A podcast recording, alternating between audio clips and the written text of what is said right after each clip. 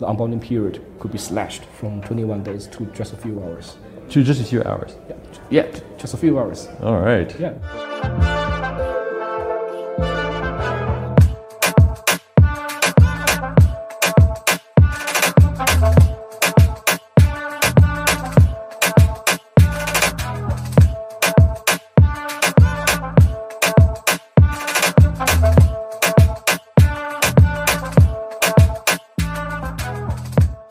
Here at Cosmoverse, and this is the last day, and I met up with Fisher from Babylon. Hi. And I, I wanted to talk to you because I think what you're building is really cool. It really, as you describe it, kind of makes the best of both worlds between uh, Bitcoin consensus and proof of stake. If you like these videos, please make sure to subscribe and hit the notification bell to get notified when we put out new interviews. Um, yeah, thanks for doing this. So, what's Babylon and why did you choose to effectively notarize proof of stake consensus in Bitcoin?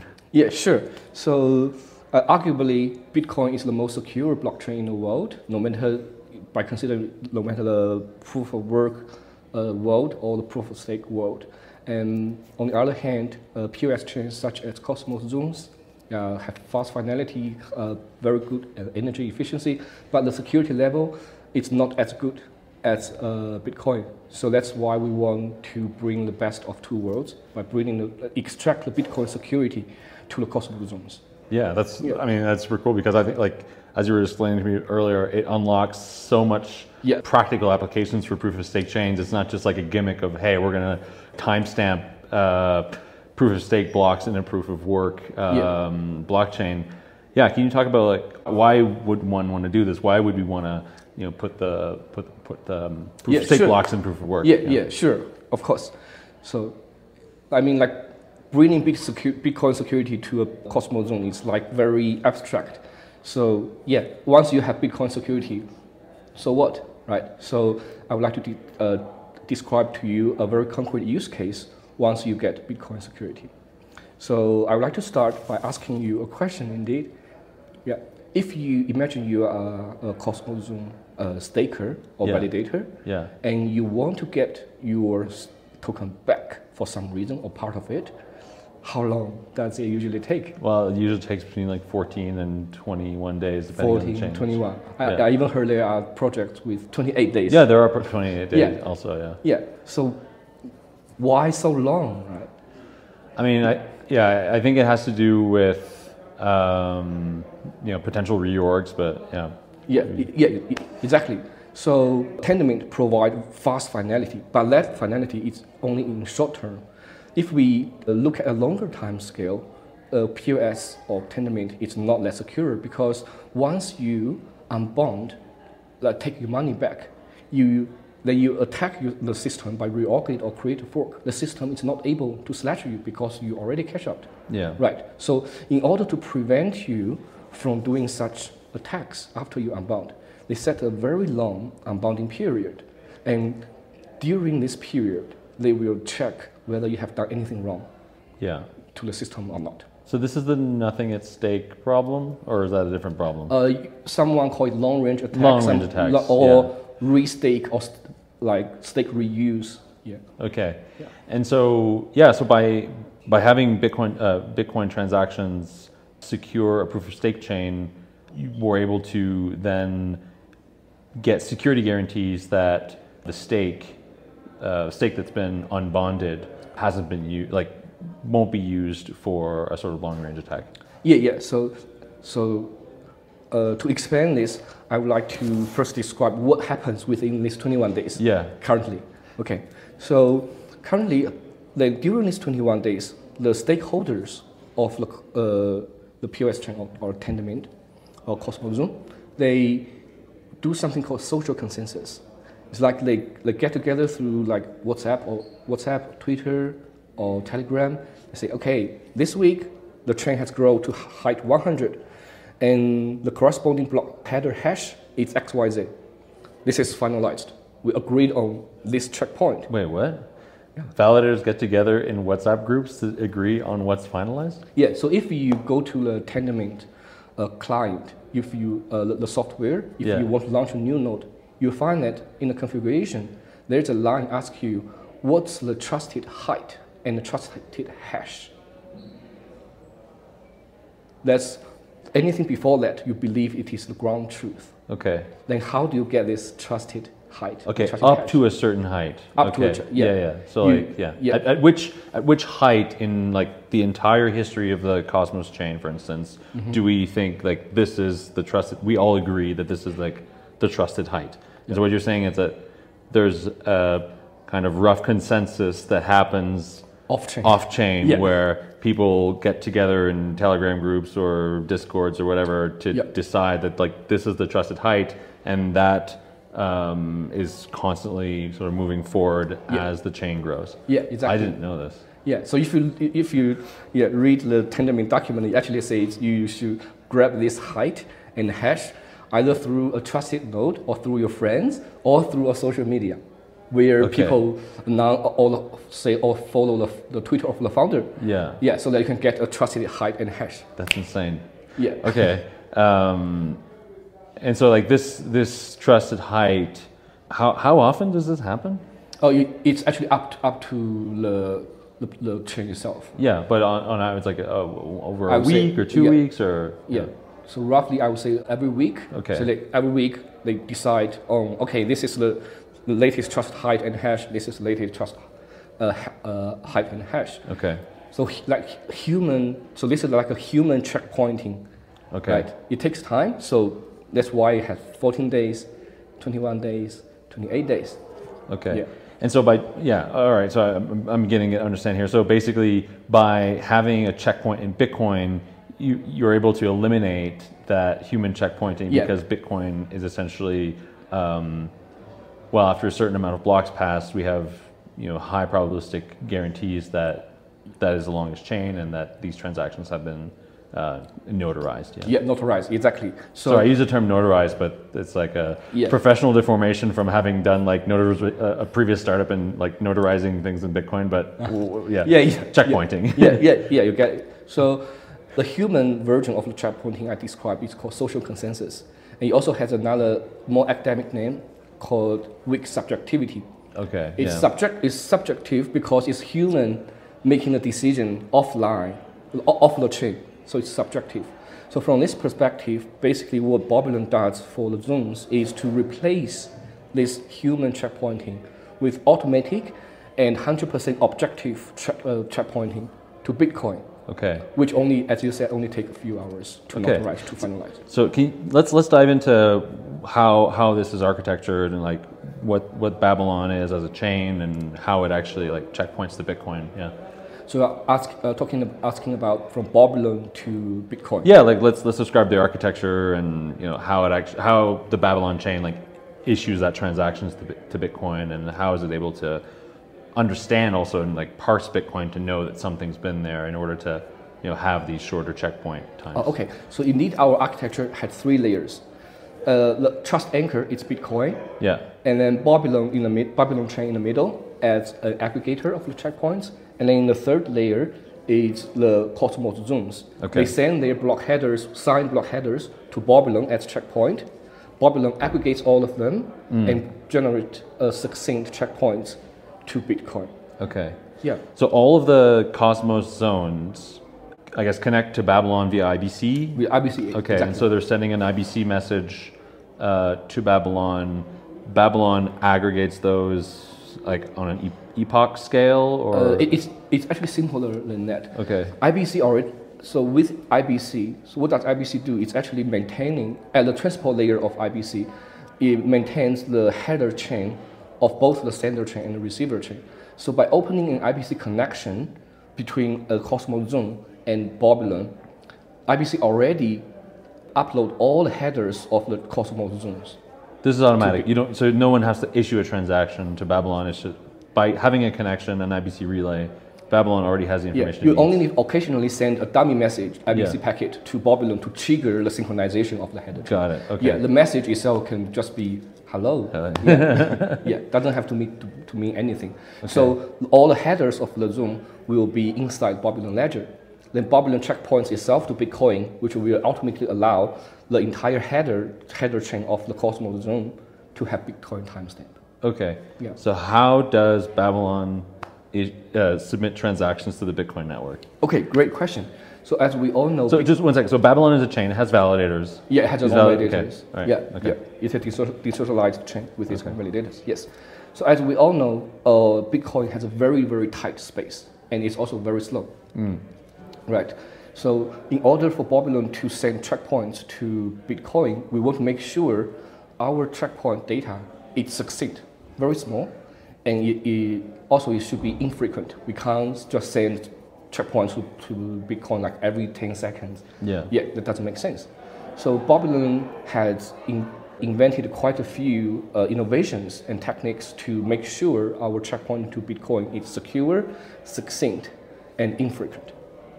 Okay. So we, one of the measures we take is we introduce the concept of epoch. Say every 400, we say every 400 uh, Babylon blocks uh, forms an epoch. And within this epoch, we do not allow Babylon validators to change. That means whatever staking or unbounding request happening within epoch is delayed to the end of the epoch. So that during the epoch, the validator set does not change.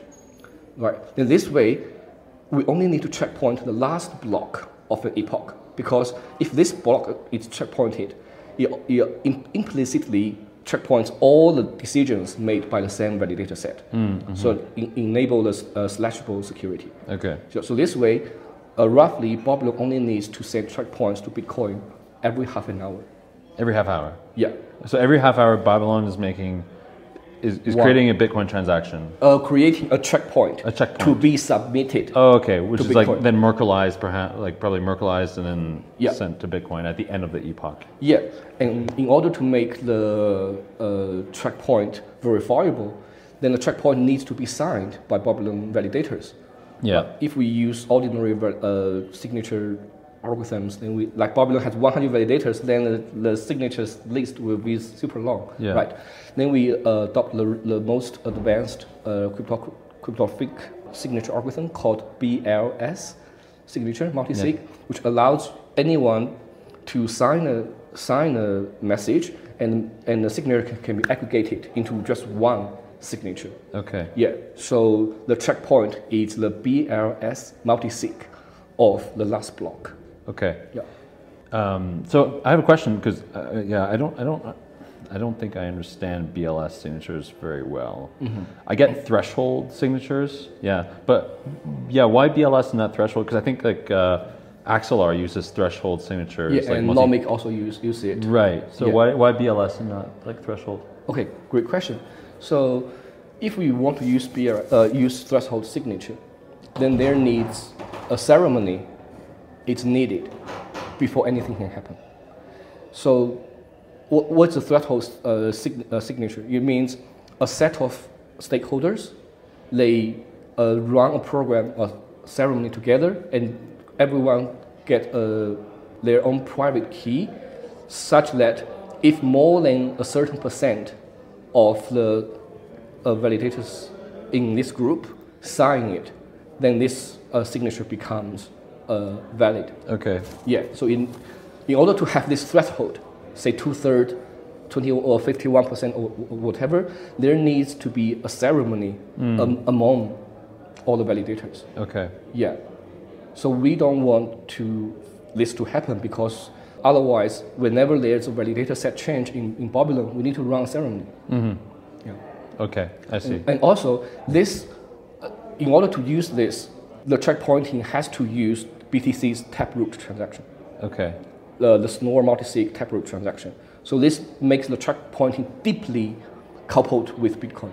Got it. If, if the Bitcoin community changes mind, say, oh, no, I am not going to support multisig someday, then the system will just break down. Okay. So we want to use Bitcoin in the most respectful and e- Most efficient way Bitcoin native way. yeah. native way. Yeah. Okay. So we create our signatures using BLS multisig, which is not dependent on Bitcoin. Okay. So then anyone who sees this checkpoint data can submit it to Bitcoin. Use the most simple Bitcoin transaction called op return transaction, Yeah. which allows Yeah. carrying arbitrary data.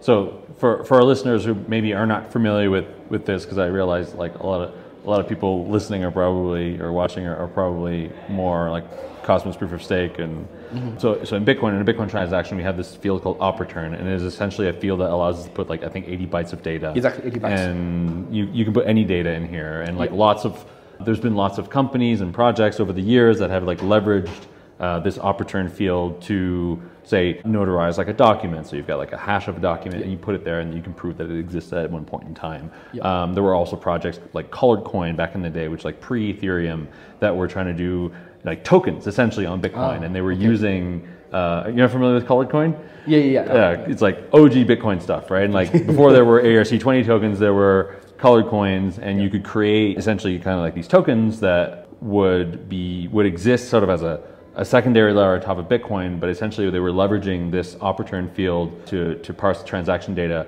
It was a little cumbersome, but it worked. And like I remember having you know, you know like counterparty tokens and stuff for for different projects back in the day. So like yeah, so that's the Bitcoin thing, and, and so this has like high high security guarantees. So whatever you Yeah. put in here, it once the Bitcoin chain, uh, once uh, the chain is long enough, like you know that that hash is, you know, has been effectively kind of secured there. Security, Um, notarized. Yeah. So who, who, who- yeah, who's issuing that transaction? Because a, a blockchain, a proof of stake Cosmos blockchain, as far as I know, can't make Bitcoin transactions. Or like they don't have a Bitcoin client. Yeah, great. Uh, This is a great question. I I think that's the, one of the many elegance of a Babylon system.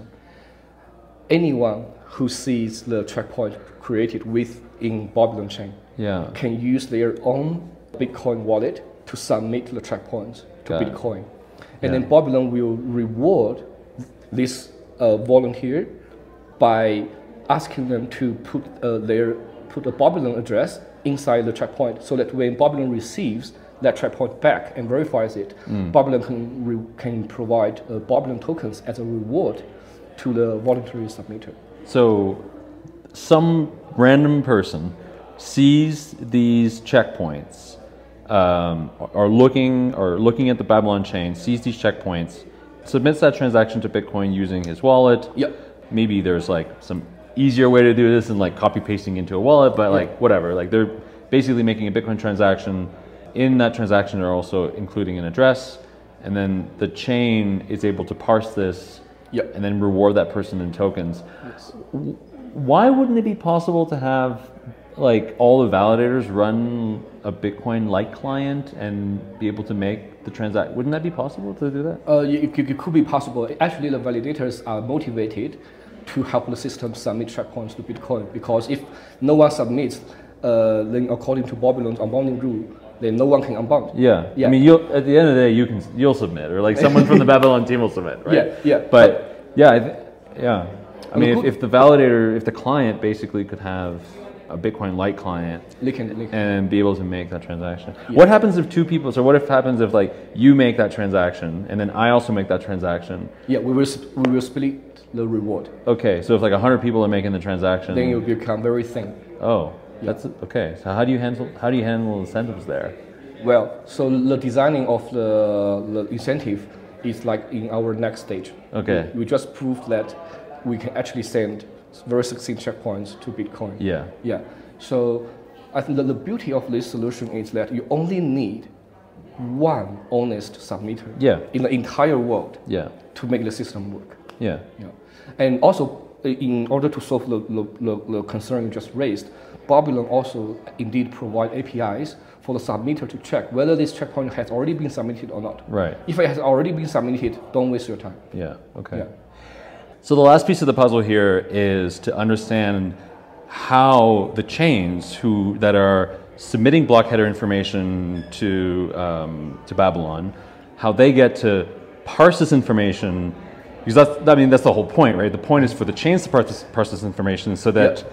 effectively we can have shorter unbonding periods, Yep. on staking or unstaking periods. So how does that work? Like how do the chains get to get all this information? Okay, so there, there are two steps here. So first, okay, I just mentioned that uh, the Babylon checkpoints will be reported to Babylon with the inclusion proof towards Bitcoin, so that Babylon will use the IBC connection to report the checkpoints back to the uh, Cosmos zone with the inclusion proof of the checkpoint at the, the Babylon. So this is the first step. That means by simply building an IBC connection with Babylon, the Cosmos zone can already get the BTC timestamps. Yeah. Then comes the next step, how to interpret it, the Yeah. timestamp. Then Babylon will provide, so if you wish, you want to uh, have Babylon support, yeah, then Babylon actually provides you a new Cosmos module that process the checkpoints and compare it with the BTC uh, mainnet and make sure the checkpoint is deep enough. Once it's deep enough, you will send a signal to the, um, to the staking module of the Cosmos zone. And say, hey, this, from BTC's perspe- perspective, this is good to go. So there's a there's a new module, a new uh, Cosmos SDK module Module, yeah. that Babylon will provide. Yes. Uh, chains that want to benefit from this get to just implement that module in a Yeah, chain correct. upgrade, and then that module sends information to the staking module and assuring it th- uh, that um, there has been a Bitcoin checkpoint, and then It's I guess chains all they would all like change their unbonding periods to like Yeah. three days or something, or yeah. Yeah, uh-huh. so using pseudocode, then currently the unbounding rule is if the unbounding request is 21 days old or or it's like say 10,000 blocks old in terms of the Cosmo, Cosmo Zone block, okay, then unbound. Now, now this line is changed to if 21 days or Bitcoin says okay. Okay. Yeah. Okay. So so there need to be an upgrade also to like the the chains like individual chains binaries. To, to Yes, so I imagine there will be a governance yeah. yeah, to up, update the software. Okay. And do- chains have to pay anything to Babylon? Like I mean, does Babylon have a revenue model that chains chains would pay it Yeah, to do this? Yeah, so when you sub, when the zone submit transactions to Babylon, so there will be a transaction, there will be a transaction fee. Yeah, and this Sorry. The- so when, when the Cosmos Zone submit checkpoints to, to Babylon, Yeah. then there will be a transaction fee paid. okay. Yeah, so which is ultimately handled by IBC.